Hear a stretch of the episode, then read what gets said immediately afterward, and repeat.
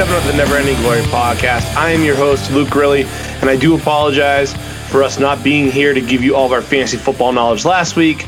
Uh, Jerry was going through a little bit of a hard time with the whole Cubs Indians World Series thing. Um, but Jerry, how are you feeling tonight? Are you ready to go? You ready to talk football? You know, it's been a long, long 10 days for everybody here in Northeast Ohio. Been going through some things. Um, some things. Yeah, that whole 3-1 record's hard to hard to overcome for some people. Right, right, right. Unfortunately, it is. Um, thoughts and prayers to the Indian season. And I saw something today that, that teams are trying to trade for Andrew Miller, which surprises me. I don't know why anybody would, why the Indians would even think about trading him because they're still going to be solid next year. But that's besides the point. We're talking football tonight, Jared. Just talks, just talks. That's all. Yep. Um, so uh, the Browns and the uh, the Patriots are still going two opposite directions, but our fantasy teams are both playing well. Uh, you had a big win last week, didn't you? Yeah, I'm on the come up. Uh, Simply Ravishing has got two in a row, and right now sneaking into the back end of the mm-hmm. playoff picture. I'm at the ninth spot. Um, got Ooh. a couple big wins here, and then I got to get another one this week against uh, our buddy Nick Vern. Um, Big Vern, okay. Yeah, so Simply Ravishing looking to sacrifice a few goats right in front of him. Simply Ravishing with the top point scorer last week, right? I think that's I two correctly? out of the past three weeks have been top point Ooh. scorer. Thank you, Jay Ajayi. Ajayi, who did not play last week, but last week you got big points from, let's see, what, Odell Beckham and Odell Beckham. Uh, you had a running back too, right? Um, I had Forte, I had Beckham, and I believe Cam Newton all scored over 30, I believe. There you go. Recipe for success. But hey, let's get into our week nine point pounders and then talk week 10 fantasy football. But first, people find us on Twitter at Glory Podcast. Had a bunch of new followers the past few weeks. Very exciting. Uh, so hopefully you guys are taking a listen and you're liking what we what we offer. Be sure to like all of our posts and just retweet and uh, share everything for us. We'd really appreciate it. On Facebook, search for us Never Ending Glory Podcast.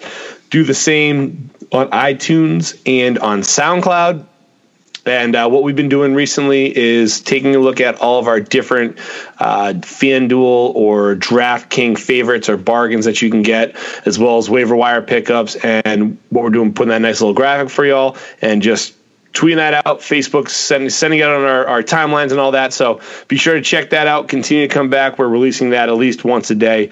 Uh, that's the goal. But of course, uh, you can also find us on dynastyfootballwarehouse.com. Our good friends over at DFW. Mm-hmm. They host our podcast every week.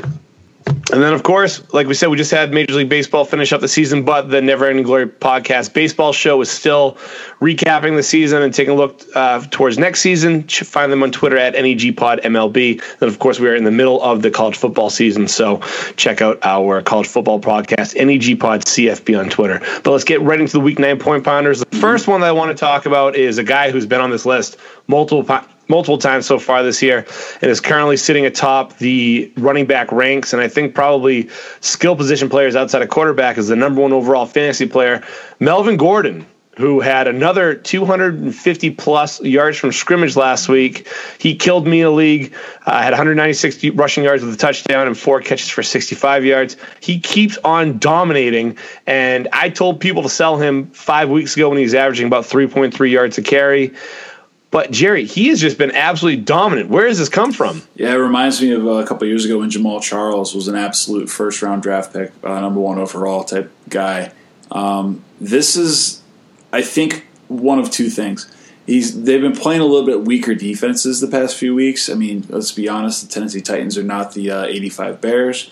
Right. But I think they realize what they have in him, and he's gained a lot of confidence in what he can do he's begot he's gotten to be a much better receiver. I think also because Danny Woodhead's not in the picture to take away those sure. third down carries and third down uh, receptions out of the backfield.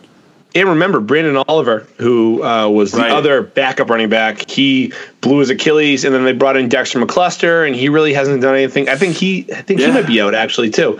So that now they're down to Melvin Gordon and Kenneth Farrow, and that's it. So by so he's got to be a th- three down back now.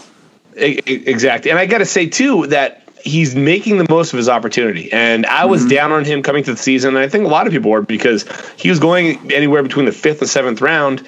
And now he's making a case to be the early first round pick next year in fantasy drafts.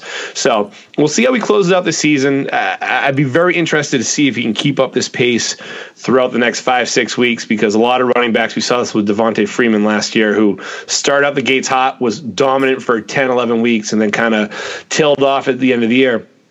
But what he's got going for him is they do have a bye in week 11. Mm-hmm. So that's a great time to get a rest and kind of just get ready for the end of the season. Uh, you know, San Diego, long shot to make the playoffs. But um, hey, if, if, he keeps on playing as well as he does, the, the, the chances are much better. I don't know what their uh, schedule uh, looks like when they have uh, Oakland or Denver again. But if it's after the bye week, you know, mm-hmm. he's definitely run away with uh, number one overall scorer. Right. So, um, taking a look at it, and San Diego has already played the Broncos twice. So that's and, okay. Right. So he's got the Dolphins, and then he's at the Texans, Buccaneers, at the Panthers versus the Raiders, at the Browns versus the Chiefs. So I don't see really any games there that are really tough, uh, uh, you know, tough games for running back. The Browns, we obviously know they got he's got the Browns week 16, which is a fantasy owner's wet dream because oh my God. that's that's Super Bowl week for most fantasy playoffs. And if if Melvin Gordon's healthy, he's arguably he's probably gonna be the, the number one, uh, you know, uh, uh, DraftKings FanDuel pick. Um, the Raiders in Week 15, the Raiders can't stop a nosebleed. The Buccaneers aren't great. The Panthers have been terrible this year, so he's got a pretty easy playoff schedule. I don't really see. Ride. Yeah, absolutely. So for those who I told them to uh, to trade Melvin Gordon, and if they did, I, I do apologize for that. I take that back. Um, if I take it back, then you can't be mad at me anymore. Um, next player that I really liked last week, and this was on Thursday night, was Matt Ryan who went up for 344 and four touchdowns. He continues the onslaught on the league. Again, another player who his value was at an all time low after last year. He was taken late rounds. I saw him go as, as late as like the 10th or 11th round, and he was actually team's backup quarterbacks. And right now, he's the number one fantasy quarterback. And with all the weapons that they've brought in, with Mohamed Sanu, Tevin Coleman being there, Devonta Freeman still being a force out of the backfield, and um, uh, and of course Julio Jones being dominant. Matt Ryan is just going to continue to be a clear cut number one quarterback every week. You play him no matter what the matchup is. Yeah, it doesn't really matter who they're going against. Um, the Falcons have Philly this week, and even then, like that's probably the best defense that they're going to see for the next few weeks. He's a must right. start, and right. you know, just set it, let it go. When's their? Did they already have their bye week? No, they have a bye week next week. Next week, so after next week, it's set it, forget it, and, and let's yep. roll.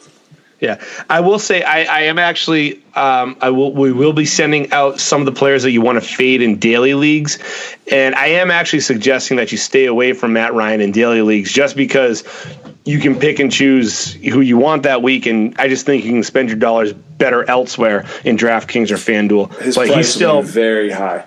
Yeah, I think he's like the third highest quarterback this week, and there's just a lot of better bargains you can get out there and spend money elsewhere. But if you're in a dynasty or if you are in a redraft league, then Matt Ryan is your guy, and uh, you're going to stick with him until until the end of the season for you.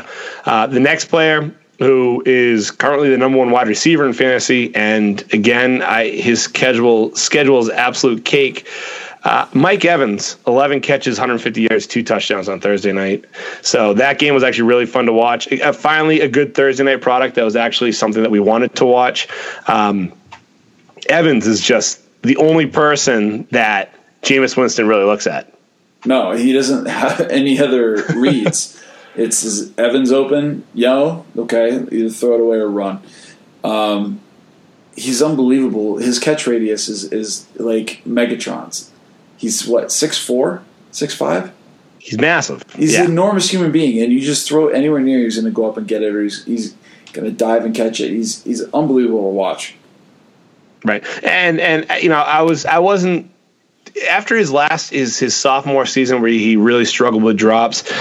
I was I was down on him a little bit last week, but I, I will say I'm sorry last season, but um, you know, uh, he's a red zone beast. He is turning into a possession receiver. I mean, obviously, when you're peppered with 18, 19 targets a game, your fantasy value is going to go through the roof. But with Tampa being in the NFC South, that's just a cake schedule for him. And he's got New Orleans twice in between weeks oh, 14 and 16. So week 14 he plays New Orleans, then week 16 he plays New Orleans.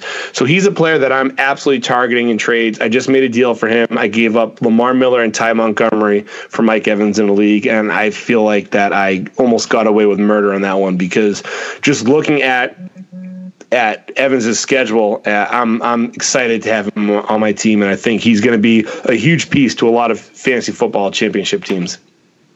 Um, some other week nine players that had great games. The first one I want to talk about, who was in the doghouse for a while, but he broke out with a long touchdown. Mark Ingram had 158 rushing yards and a touchdown, as well as two receptions for 13 yards and another touchdown. But even as good of a performance as that was, he still not totally out of Sean Payton's doghouse. So Tim Hightower is still going to split carries with him, which will limit both players' upsides, unfortunately. But uh, Jared, what do you think about Mark Ingram? Not only next week, but just moving forward. Is he a player that you think is going to have boomer bust weeks, or do you think he's going to be consistently good player like he was last year? It was crazy to see him run away from San Francisco um, on that long run. You don't see synonymously. Mark Ingram isn't synonymously known as to be a uh, long distance touchdown score. He's a right. you know, get the ball in the three because they threw the ball downfield and got tackled at the two, and he, he gets pounded in there. Um, he did have an awesome uh, uh, Mike catch uh, by Fox that got deleted immediately from all highlights. So it's hard to even find that run. Did you see that? Yeah, yeah. Oh my god, that's hilarious. Yeah. Um, so, but going forward, you know, it's hard to trust a New Orleans running back because they always split time. I mean, this has been sure. the case for the past few years. So it, it's a boomer bust thing, like you said. You can't trust him to put up these kind of numbers each week. It won't be always there. There might be a week he gets you know less than 100 yards rushing because Hightower's in on third down catching the ball. The backfield or is in for a pers- uh, extra protection for Brees. So I, am going to stay away from Mark Ingram uh, going forward. But you know, if he's your RB two, sure, start him. Sure. Um, also, too, you have to think about how much how many different weapons they have on that offense between mm-hmm. Hightower and um, Ingram, Brandin Cooks, Michael Thomas, Willie Snead, Cody Coby Fleener, Brandon Coleman every now and again. I mean, this team just has a lot of mouths to feed. So you're not going to get a lot of consistent fantasy success from Mark Ingram, especially when there is um, another player in the backfield taking touches away from him. But um, you're right, like you said, if you drafted him as your RB one or RB two, you know maybe downgrade him a little bit to a low end RB two or a flex and and feel comfortable. And at this point, hopefully you pick somebody up that can kind of pick up the slack, but.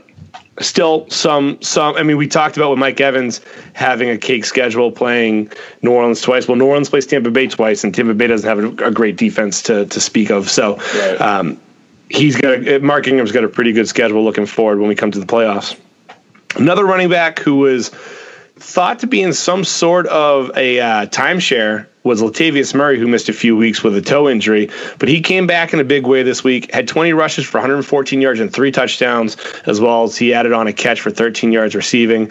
And granted, the three yards were one yard, the three touchdowns were one yard touchdowns, but I got to say, with all the talk of Jalen Richard and DeAndre Washington taking a lot of the carries from, or, or, rumored to taking all the carries from Latavius Murray. It's good to see Murray with the bulk of the carries in 20, 20 touches uh, because he is, last year he finished as a top 12 ish running back in most fantasy leagues. And this year, in points per game, he's right in the top 10. And he's just one of those players where you, you never feel good drafting him. But when he's on your team, he, he puts up huge numbers. And it's just, he's just a, he's a very frustrating player, and I'm curious to see what his long term potential is or what his long term outlook is here in the NFL and whether or not the Raiders plan on because his contract will be coming up. So I'm pretty sure he signed. He was a fifth round pick, so I think this is his fourth year, so he should be an unrestricted free agent coming here soon. Um, so I'm curious to see what ends up happening with Latavius Murray and whether or not he can uh, find success elsewhere or sign a big contract with Oakland. You have any thoughts on Latavius? You know, they got Jalen Richard. They have DeAndre Washington there. I don't know if they're going to be the long term answers if he does leave, but I do think if they want to keep a consistent rushing attack, they have to hang on to him. Yeah. Um, and he's only making a case for himself to get paid this offseason, by the way he's been Yep. playing so far. Right. Do you want to introduce this one because I know that you uh, you got an affinity for him because he's one of the uh, simply ravishing players on your team. Oh, simply ravishing player of the week this week was Jimmy Graham. You know, two touchdowns, uh, eight catches, 103 yards. I forget his targets. I think he had uh, double digit targets this week, but he uh, he he shocked the world with uh, the way he caught these touchdowns. Both were awesome one handed catches. You know, Mhm. he was he was a guy we didn't know if he was going to be back at 100 percent this year. You know, he's had some major surgeries in his career, and in that offense, you're not guaranteed to get the ball the way Brees used to push the ball down to Right. to him. They're a zone based offense. They want to throw everything off play action, and he's shown to be a legitimate top four uh, tight end again. He's up there with in the conversation with not quite Gronk, but you know Bennett is a. Uh, he's definitely getting better numbers than him. He's up there with a Kelce who can't stay in a game. Um, so he's, he's definitely in the conversation as a top four, top five guy. I think Jimmy Graham is, you know, you got Gronk number one, and then you got Olsen number two. It's clear cut; those two are just the one, two, and then I think Graham slides in at the three spot there. Um, he actually went eight for eight with targets and catches, so very efficient. Um, I, I think what's changed with the Seattle offense is they don't rely on the running game as much as they used to because they don't have the same running game they did when they had Marshawn Lynch back there. Obviously, Thomas Rawls stepped up in a big way last year, but he's been out all season. Christina, Kristen, Kristen, Christine, we still haven't figured out the naming, uh, how, how to say his name. Chris? All right. How, I like Chris. That's good. Chris Michael has an. Um, he's he's kind of tilled off the past few weeks. Only had five carries for one yard and a touchdown last week. So that run game just is kind of in neutral right now.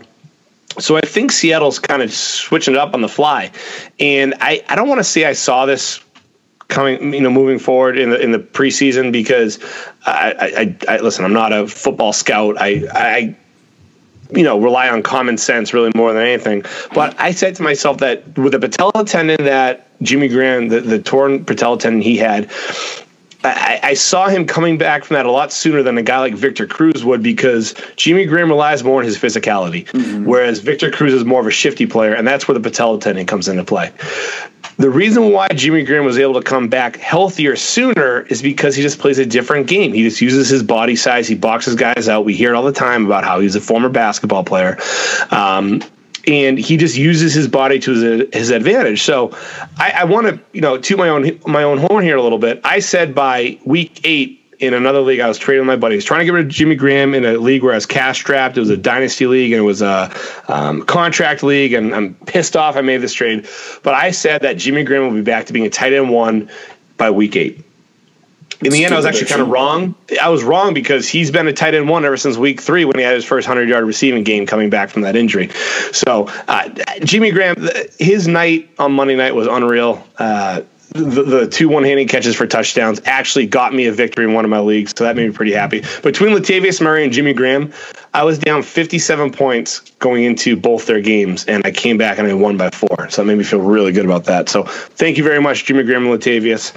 Um, next player we kind of alluded to earlier, but I want to talk to I want to talk about now is Michael Thomas, who out of nowhere. I mean, I know he was a was? I think he was a second round pick by the Saints. Had a decorated career at Ohio State, but I don't think anybody really expected the numbers that he's been putting up so far this year. I, and I know you were high on him going into the season, but Sure, did you expect him? Did you expect him to be rivaling Brandin Cooks to be the number one receiver in, in uh, New Orleans? Um, I don't know about that high. I thought he was going to be explosive. He had it when he was at Ohio State, but going into the season, I think that system they used down in New, uh, New Orleans between Coach Payton and, um, and and Drew Brees, it doesn't really matter who the body is. Um, if you're explosive, you're going to get the ball, and Right. that's all that matters. So to say like it's it's more him than it is anybody else, I think anybody would have been explosive there. I think if you would have put you know the name the next rookie, it would have been fine. But he's he's been fun to watch, that's for sure. Right. I just think that the fact that he is a rookie and he's picking up somewhat of a complicated system pretty quickly and he's excelling it. I mean, he's going to be flirting with 100 catches this year, which is nuts. And he'll be right around 1,200 yards and 10 touchdowns if he keeps up this pace. So that's really impressive for a rookie who, I mean, and Ohio State wasn't even a pass first offense last year. They were more of a run first. So uh, wildly impressed with Michael Thomas. Um, last week, he put up five for 73 and caught two touchdowns. Um, this week, I am fading Michael Thomas and Brandin Cooks a little bit in in redraft and also for dynasty and um, daily leagues. They are facing Denver. Granted, it's in New Orleans, but Denver keep Talib's out, but they still have a lockdown D and a great pass rush. So while I get Denver winning the game, I'm not sure they're going to put up wild numbers like they have in the past few weeks. Sure. Uh, last wide receiver I want to talk about before we start talking about all the running backs in week 10 is Robert Woods, who had 10 catches for 162 yards against a pretty tough Seattle defense in Seattle. I, I know they're on a bye this week and they really have nobody else to throw to, but 10 catches for 162 yards by Robert Woods is pretty impressive against Seattle, am I right? Absolutely. Any, you know, decent numbers against Seattle is impressive wide receiver. Yeah. So I want to mention him. If he is available on your waiver wire and you have an extra spot on your bench, I'd say pick him up. There are rumors that Sammy Watkins could come back, but I, I really don't trust Watkins to do really anything at all, uh, considering he's been out all season with a broken foot, or for most of the season with a broken foot, and there's absolutely no way he'll be in game shape anytime soon. Um, but I mentioned I want to talk running backs because we're getting into the nitty gritty of the fantasy football season where guys who you thought would be top five running backs. You took them third overall, like Todd Gurley, you bastard. Um, you're trying to find some players on the waiver wire who might be outproducing those players who either went down with injury or have struggled to really live up to their first or second round draft pick status.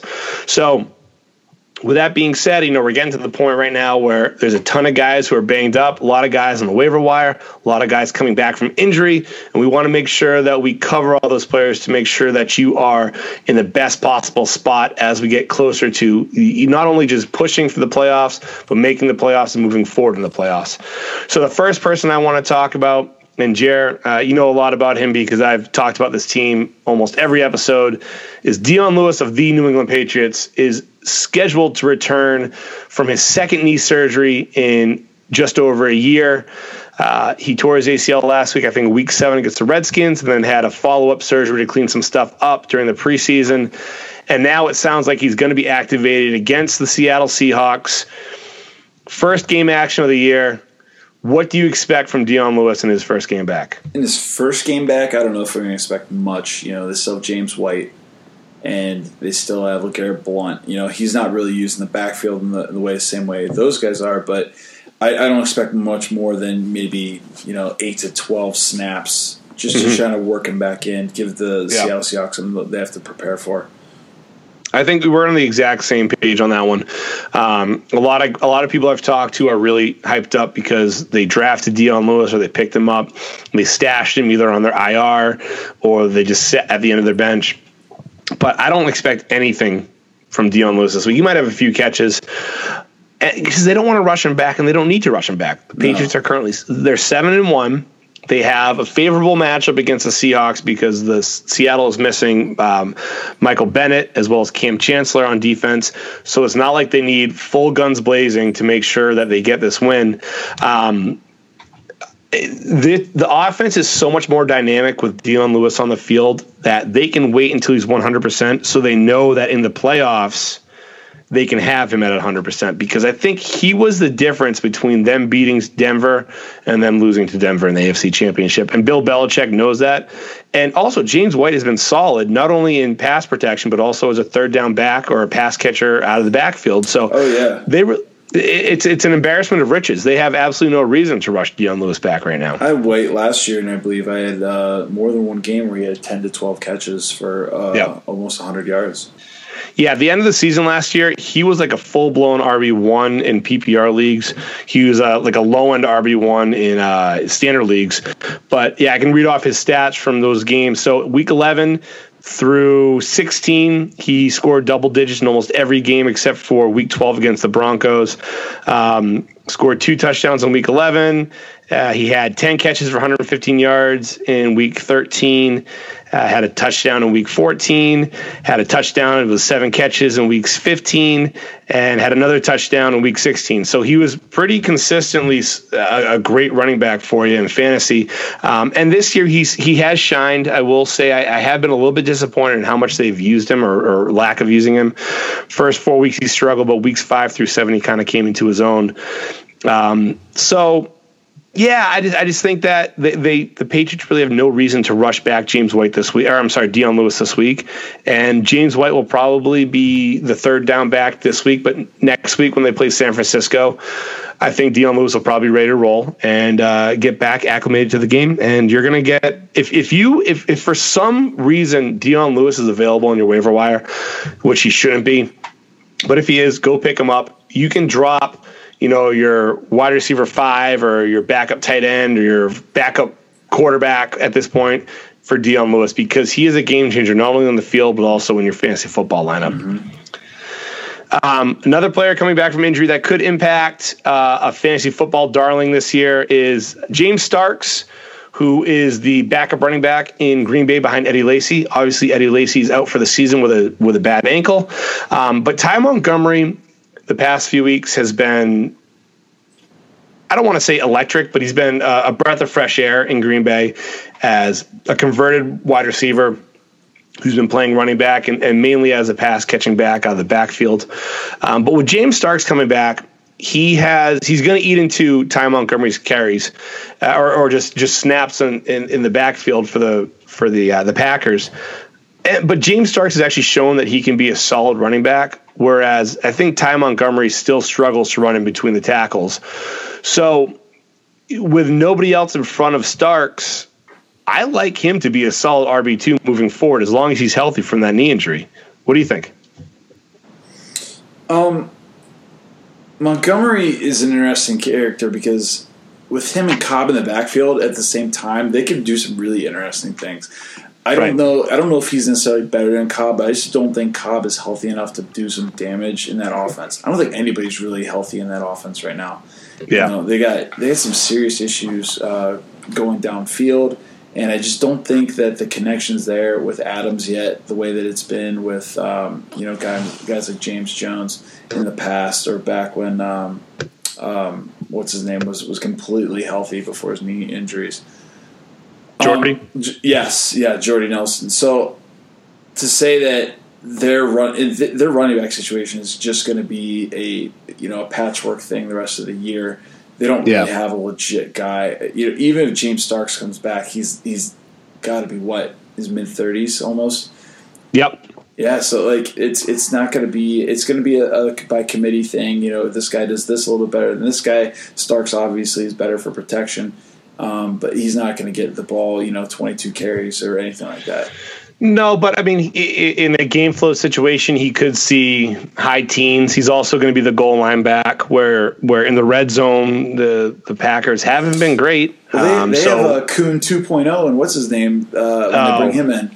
Yeah, uh, his name escapes me right now, but yeah, it's, um, it's look, that, look that up. I know, yeah, yeah I know you're talking now. about. Um, one thing I do want to talk about about Ty Montgomery is so ESPN did this a while ago. They changed him to um, a wide receiver or a running back for fantasy purposes, but Yahoo actually just changed him from a wide receiver to a running back and wide receiver. Mm-hmm. So he's kind of got that. Um, he, he's kind of a flex within himself. How do you feel about that a midseason change? I have no problem with them doing that. Um, it does make things interesting as far as your lineup goes, but it, you know, as long as you're in a situation where it doesn't mess with it too much, right. um, yeah, it's not a big deal. His name, by leave- the way, is Aaron Rip- Ripkowski. There you go. There you go. It doesn't have the same. It doesn't have the same, uh, you know, ring as a nice like Kuhn, yeah. like the like the Green Bay faithful. Yeah, they got they got to figure something. They got to give him a nickname or something like that. Yeah. Um, moving on to uh, another team in the NFC who will be battling for the NFC crown. The Seahawks have Thomas Rawls coming back this week, apparently against the Patriots, and Chris Michael, as we like to call him here in the Never Ending mm-hmm. Glory podcast, started off great, but has really struggled the past few weeks. I think I think I read something that the past three weeks he has a 3.2 yards per carry average, and last week he only got five carries for one yard and a touchdown. So Rawls was great last year. I mean, he was yeah. pretty much as good as Marshawn Lynch was, and unfortunately went down with a broken ankle towards the end of the season, and has really struggled to come back from that. Um, who do you like moving forward? I, I, know who I like, but I want to hear who you like first. Like you said, Rawls last year he had 147 carries, 5.6 yard uh, per carry average, led all rookies last year in that nine game stretch. Um, Michael's coming back. I think what hurts the running uh, the running attack for them the most is that their quarterback's banged up. Russ Wilson's yeah. not running, and it's really hurting that the zone read second part of it. So teams are really keen in on the back. Um, you know, uh, Prosise is coming in and helping a little bit, but I don't know if this is a three headed monster that they can really share. I think mm-hmm. Michael's going to end up being the guy, but they need something else to get that offense going, and I think it's mm-hmm. going to be Jimmy Graham downfield that helps them um, with Lockett and with um, Baldwin. Uh, Baldwin, yeah, yeah, for sure. Well, I, I mean, I, am I'm, I'm in the Thomas Rawls camp. I think that he's going to come in. He, and, should be right? Right, like, he should be. He should be. But I, I, just think he will. That's just my thought. I think Michael is was a flash in the pan. I mean, he he was in dynasty um, circles. He was the next four letter word because he was always potential, potential, potential. The Seahawks took him in the second round of Texas A and M. He only slipped because he had character issues. Um, well, it's because Manziel's like best friend. Oh, really? I didn't know that. Oh, yeah, they played together. Yeah, him um, and Evans. Yeah, there. That was the threesome right there. What a crew! What a crew! That's that's a squad. but um, you know, I, I think that he just kind of had a good run for four or five weeks, and I think he just fizzled out because he's maybe really not that good. I mean, he was cut by the Seahawks last year, bounced around, was in Dallas for a while. I think he went somewhere else. And then the Seahawks brought him back when Rawls got hurt. So yeah, I don't I don't see his longevity there. And they the Seahawks they they really like Rawls and they really like Prosise, and I think that Rawls is going to end up being the early down hammerback, and Prosise is going to be the change of pace guy. I think that's what we're going to see moving forward. And, and you know, Michael will definitely stay on the roster, but it's nothing more than a depth piece for them. Sure. Um, and, and, you know, I, I picked up Rawls in our league. I had seventy five dollars left in my free agent auction bid. I spent twenty five dollars on Rawls. I think he's a difference maker. I think he could potentially be that guy that could win a team of fantasy a, a fantasy league because he's had success in that offense before, and I, I, see him doing it again this year. At least that's just wishful thinking. Well, he we we let him go eh, from the uh, Simply Ravishing right, squad, right. and we've moved on. So I don't want to you know go back into my past and have to. What did you what did you draft? Like fifth round? Uh, you know, it was a little high. It was a little high. Mm. I will say this for you: I draft I drafted Golden Tate in the league in like the fifth round, and I dropped him uh, the week before, he had a 34 point game. So these things happen, Jer. They you know, do. we all make mistakes. all right, next backfield I want to talk about, and they are playing on Sunday against Chicago. Um, what's up with Tampa Bay? Uh, you know, Doug Martin pulled his hamstring early in the season. He hurt himself week two. They thought they'd have him back after the bye. I think they had a bye week six. They thought he'd be back then, but he re aggravated the injury. He just started practicing for the first time um, in nine weeks, pretty much. Now, the Bucs really don't want to rush him back, and they don't want to re-aggravate that injury because Jacquizz Rodgers, the backup running back who's had multiple hundred-yard games in, in um, Doug Martin's absence, has a bad foot. Mm-hmm. Um, Peyton Barber, I'm sorry, not Peyton Barber, Antone Smith, who was the third-string running back he tore his knee up. He's done for the season. And now they're stuck with Peyton Barber and Mike James as the only two 100% healthy running backs if Doug Martin can't go. So if Doug Martin's out, do you have any faith in Peyton Barber or Mike James being like a sneaky RB2 or flex play this week? No, no, not not in their offense. Um, it Doug Martin's really the guy, and then after that, you know, if you're looking to get one of those guys, you, you have other problems with your team if you're trying to use one of those your RB two. So what are you saying? Because I haven't. I currently am thinking about starting him over Jer- Peyton Barber over Jeremy Hill this week. Jeremy Hill against the Giants. I, I think I'd be going with the the uh, the Bengal there in that situation. It's a very fluid situation situation right now. You know, I'm even situation. even with uh, if Doug Martin's out, I am still it's a it's a it's a toss up between Peyton Barber and Doug Martin. Or I'm sorry, Jeremy Hill. Uh, the, my thought process is that Barber will get more carries, whereas Jeremy Hill is obviously splitting time with uh, Gio Bernard. But Jeremy Hill has been fantastic the past two weeks, so I'm probably gonna go with Jeremy Hill. But the option is there for Peyton Barber to start for me. Just want to let it be known that you know these are the the decisions I go through on a weekly basis when you're grinding for a championship. Um, next backfield again, another player I have. Well, actually, I think I dropped him today in our league. Was I dropped Rashad Jennings, and it's Rashad Jennings and Paul Perkins in the Giants' backfield. Both had 11 carries last week. Jennings found the end zone, but Perkins looked a little bit better. Perkins is the running back, uh, the rookie out of UCLA, who is probably the future in this backfield. Jennings just, you know, he's always been a pretty overrated player. Uh, he had one decent year in Jacksonville and turn that into a big contract with New York. I think he's in his last con- his last year of that contract. Uh, but I'm curious. I'm actually looking forward to watching this game on Monday night to see how they start to implement Paul Perkins into the backfield because he was thought of more of as a pass catching back when he came out of college, but with Rashad Jennings just kind of being a less than mediocre back. I think they're expecting Perkins to be more of a three down back for him in, in New York. So I'm, I'm I picked up Perkins in a few leagues. Uh, one league where again I'm grinding because everybody I drafted got hurt. I am actually starting him. Um, so I'm very, very curious to see how he plays in that situation. But uh, w- do you have any thoughts on Perkins? What do you, what do you think about him in the Giants' backfield in general? It's another one of those situations where they don't have a guy, and they really haven't had a guy in a long time. You know, Rashard Jennings and Paul Perkins is like it's hard to even define who's going to be the number one guy in that situation. I, I don't like the New York Giants running game um, since God, what's his name left, who was six four or Brandon Jacobs. Um, they really want to throw the ball downfield to, to Beckham and to Cruz and to work that. They really aren't trying to point pound when it comes to giving the ball to one guy, and and it's not a reliable situation from a fantasy standpoint. Yeah, yeah. It's uh that league. It's more of a hail mary with uh, Paul Perkins. And to give you an idea, I dropped Rashad Jennings for Adam Humphries, the uh, the the slot receiver for Tampa Bay, just because I'll be in a pinch at wide receiver really next week. Really Looking here, really searching. I got some. Oh, yeah. I got some, why don't you come look at the Simply Ravishing squad? I got some deep cut wide receiver twos you might be interested in. Name one. I'd love to hear who you think's a deep cut. You know, Mohamed Sanu is always available for talks, you know, and then there's you know got not bad. they got Hogan. You, you can Ooh. mess around with that a little bit. So would you have given me? Would you have given me one of those guys for Rashad Jennings? Um, no.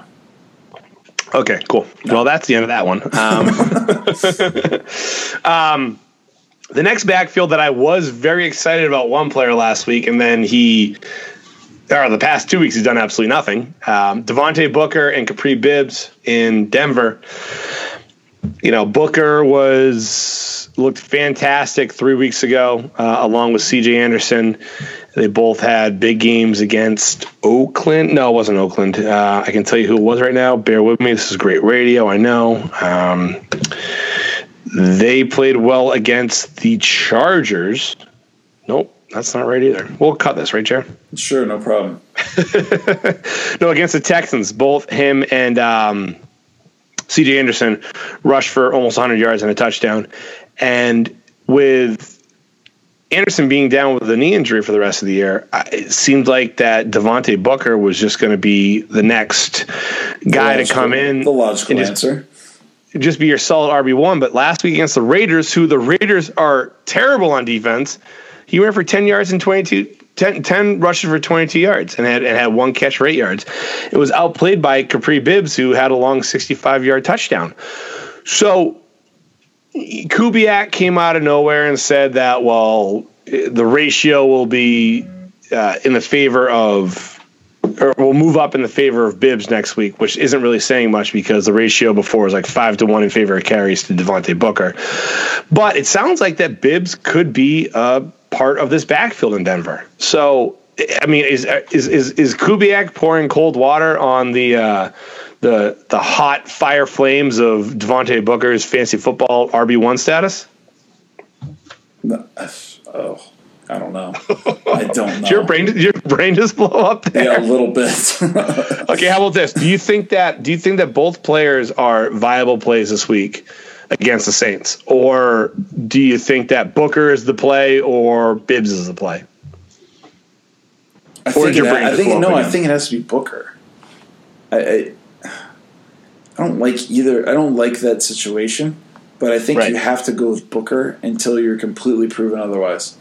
Yeah, no, I, I agree. I, I think that Booker is the guy here in in Denver, um, and again, it's one of those things where this team drafted him and he had a banged up shoulder two weeks ago. So that might have been part of it. The whole Denver offense kind of looked out of sorts against Oakland, which was very surprising.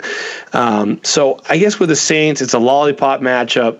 You got to think that Booker can turn it around. But if you're in a pinch with bye weeks or injuries and you, you see Bibbs on the waiver wire, he might not be a bad pickup and start. He he won't get you 20 touches, but there's a chance that he's got. I mean, he's the kick returner for the team. So if your team awards return points, or if you return a touchdown, you get those six points. That's just you know a, a, a lotto ticket that you could scratch. But also, it shows that he has explosiveness and that they trust him to hold on to the ball. So I think that Bibbs could be uh, a flex play in literally the most dire situations. And I'm going to bump Booker down from what I thought was a sure thing RB1 every week to probably a high end RB2. Um, until this Denver offense shows me a little bit more, I'm just gonna I'm gonna fade on Devontae Booker just a bit. I agree. That's fine. Yeah. So we got some week ten point pounders we want to talk yes. about, Jer. And I want to hear who you think will be the best players in fantasy football this week. Well, the best player I picked was a pretty easy choice at running back. I picked David Johnson going up against San Francisco this week. Yeah, no, um, no, no shit. Yeah, it's kind of the no shit point pounder of the week. But like, just looking at San Francisco, this is a team that looks like they don't want to play for their coach anymore. And yeah. they're in a division where they have no chance of even make, making any sort of noise in it it's the obvious choice. It's it's Duh 101. David Johnson is my point pounder of the week. But then yep. I actually have one. It's two guys for one game. Uh, I have AJ Green and Odell Beckham, and they're playing each other Monday Night Football, and it's basically who can score more in this matchup because this is two pass defenses that are ranked 21st in Cincinnati and 25th in New York, and they can't stop themselves. So right. who, who do you want to? Who take your pick? You know. Yeah.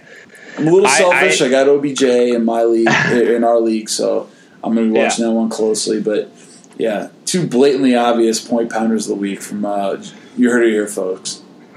well, they're going to be on Monday Night Football too. So under the big lights, I wouldn't be surprised if both yeah, players went off. Right, right. So I, I, like those. Obviously, I got David Johnson. Uh, like I mentioned, we start. We're going to start, or we have been sending out a graphic each day on Facebook and Twitter, or or each week with our favorite daily football league plays, so the DraftKings and the FanDuel. I have David Johnson as my my number one play this week.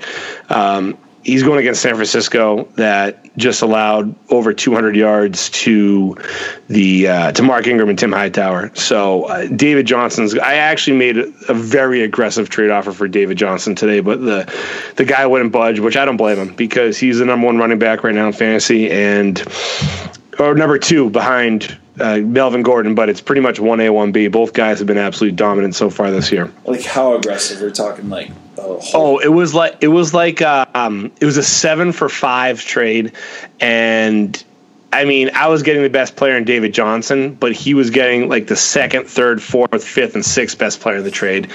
Um, it was just it was I was yeah it was it was very aggressive. I, I, don't have time. It was a it was a huge reach. I didn't expect him to take it. Um, but it would have helped him. Would have hurt him at RB one, but would have helped him at wide receiver. I was actually pretty much the the crux of it was I was saying I will give you. He wanted Duke Johnson. Okay, so I said, all right, we do a swap for Duke Johnson and um, D- um, David Johnson, and I will and, and, I'll give you a swap of DeAndre Hopkins for Will Fuller, and then from there there's swaps not as aggressive as that, but there are swaps like that where I was giving the better player for the worst player because I was trying to get the best player in the trade. So I didn't expect him to take it. We ended up making a much smaller deal. I got uh, T.Y. Hilton, who's on a bye this week, and this guy he's in, in major need of a win for for Duke Johnson. So it was it was a, a win win. Uh, we're both happy with it. I can afford to lose this week if it happens, and I have a you know a wide receiver two next week that will be playing in my flex. So I'm pretty happy with that. But uh, my point pounder for week ten is Alshon Jeffery, who uh, he's playing Tampa Bay, who we've mentioned how bad their defense is multiple times on this podcast. And he found the end zone with Jay Cutler against Minnesota last week. So while he struggled so far this season, mainly because Cutler's been out, I expect him and Cutler to connect for, I'm going to go with eight catches, 130 yards, and two touchdowns. So big night, big night from uh, from Alshon Jeffery. He's also going to be one of the players that I highly suggest that you pick up in DraftKings. He's actually relatively cheap. I think he's at sixty six hundred dollars, which is about two thousand dollars less than most top flight wide receivers. So um, very good pickup there. Um, those are our point pounders, but let's get into our listener questions right now. We have Chase in New Hampshire. He asked us, "What is Donte Moncrief's trade value right now?" So Donte Moncrief, number two wide receiver for the Colts, currently on a bye this week, but pass happy offense has been playing very well so far this season when he's been healthy, of course. I told Chase that I think that Donte Moncrief is worth, you know, an RB two, um, a mid range RB two, not like. Uh, you know, a 13th best running back. I'm going to say maybe like a 16th, 17th running back. So how about Devontae Booker for for Donte Moncrief. That's kind of what I'm thinking is is what his value is right now. What do you think, Jerry? That's fair. I'd probably yeah. I, I, would I would say that you're making out on that deal if you if you go Booker for Moncrief. Now, what about if you're saying you give up like uh for Moncrief? I'm sorry. Who did you say? Spencer Ware for Donte Moncrief. Um, I don't know if I give away Ware right now. Okay. Yeah, it's close though. I don't, but I don't think I can give away Ware right now. I think Ware's got a little bit more upside. Right. So let's throw out a few more names just to kind of say this is what I'm thinking or we're thinking either is or is not good value for Moncrief. Um, let's say, how about um, a Theo Riddick for Donte Moncrief? I'd make that trade. I'd pull the trigger on that. I take. I, I like the Lions right now. I think the Lions have arguably the best offense in the uh, NFC North. And yep. uh, I, am going to go with Riddick on that choice. Yeah, I, I do that. So another player that you have deep, you know, on your team right now, and who could see a little dip in production, but again, this is kind of the value of the player that, or the the umbrella of players that we're looking at.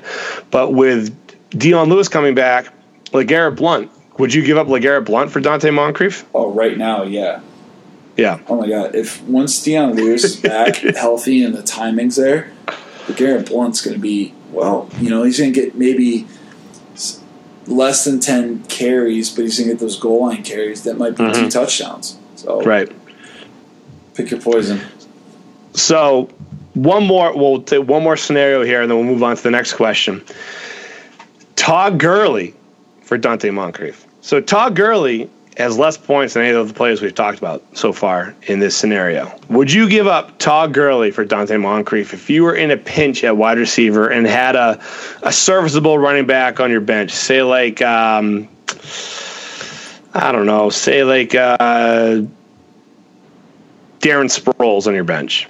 Would you give up Donte Moncrief or Todd Gurley for Donte Moncrief if you had uh, Darren Sproles on your bench?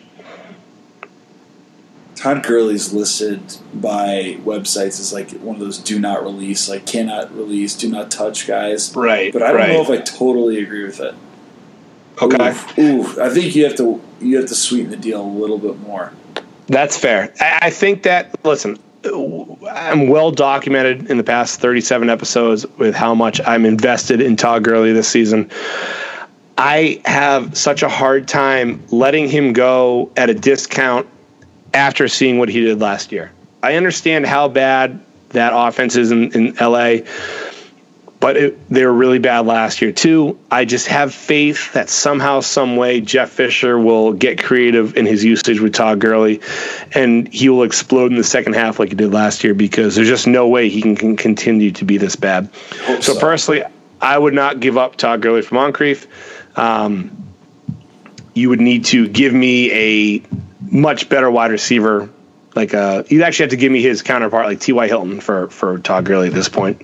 Even though I just traded uh, T.Y. Hilton for uh, Duke Johnson, but that was just a good deal in, in, in, for me, I think. But um, next question, Nick in Cleveland wants to start one of his flex in a PPR league.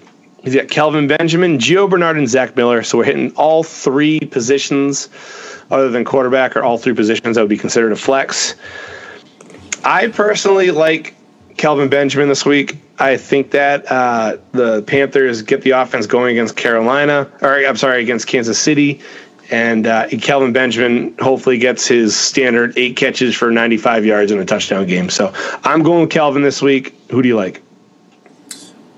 I'd probably rank Kelvin one, Gio two, and Zach Miller three here. I do like the matchup that the Bengals have against the Giants defense. I think the Giants defense kind of sucks. Um, yeah. So you could sway me on the Gio pick, uh, but I don't think you go wrong with either him or Kelvin Benjamin. Okay.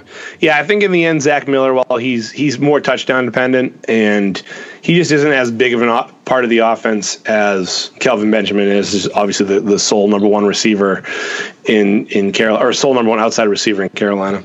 Right. Um, but I just think that you know b- because the targets are there for Kelvin and uh, the upside is there for a touchdown as well. You, you got to roll with him this week. But I do like the Gio Bernard start as well. I, I think I'd probably rank him one, two, three, like you did. Obviously, with Bernard, he's always a threat to score a touchdown and is just you know dynamic out of the backfield as a pass catching back. So roll Kelvin Benjamin, Nick. We think that's a, a good bet for you. Uh, if you have any fantasy football questions, starter sit, trade trade advice, be sure to hit us up on Twitter at Glory Podcast or send us messages on Facebook just check out Never Ending Glory podcast. We have shirts coming soon. So these two gentlemen who ask questions will be getting free T-shirts. So if you want to get a nice, sexy T-shirt for the uh, end of the NFL season that says Never Ending Glory podcast and has our wonderful sponsor Buckeye Vodka on the back. Be sure to send us in those questions, and we will gladly answer them on the air. If it's already after we did our broadcast. We'll be sure to answer them on Facebook or on Twitter or even on email, negpodcast at gmail.com. But I think we hit everything we want to talk about here in week 10. Again, those running backs are really starting to either get beat up or come back from injury, or now we're seeing guys emerge. So, you know, be sure to keep it locked into the Never Ending Glory podcast, and we'll be sure to give you all of those waiver wire pickups that we feel will not only help you win this week, but also looking forward to the playoff push as well as the Super Bowl push for your fantasy football leagues. So, Jerry, next week I will be in Vegas, so it'll be tough for us to record. We'll try to figure something out, uh, but if not, you know, I'm sure. hopefully, you and Sean or you and Mark will be able to uh, pick up the slack. Don't worry about it, man. We'll make it happen. I think you can do it floating on a, a raft in the lazy river. It's a good point. I am going for work allegedly. So, um, how much will be on the lazy river will be determined uh, at a later date. But I will do my best to uh, to have a few mimosas in the, in a nice little inner tube while cruising in, in chlorinated water for you. And while I'm there, I'll be sure to Facetime you too. But um, so, Jared, got anything else for the people this week? No, just ready to move on through uh, some of the stuff that Cleveland's been going through and focusing on a Browns victory here soon good luck, Godspeed, and uh, enjoy week 10 of the NFL and fantasy football season. We will be back to you guys in some sort of regard next week, um, and we're ready to rock and roll. Win All some right. games this week. Talk yeah. to you soon. Talk to you later.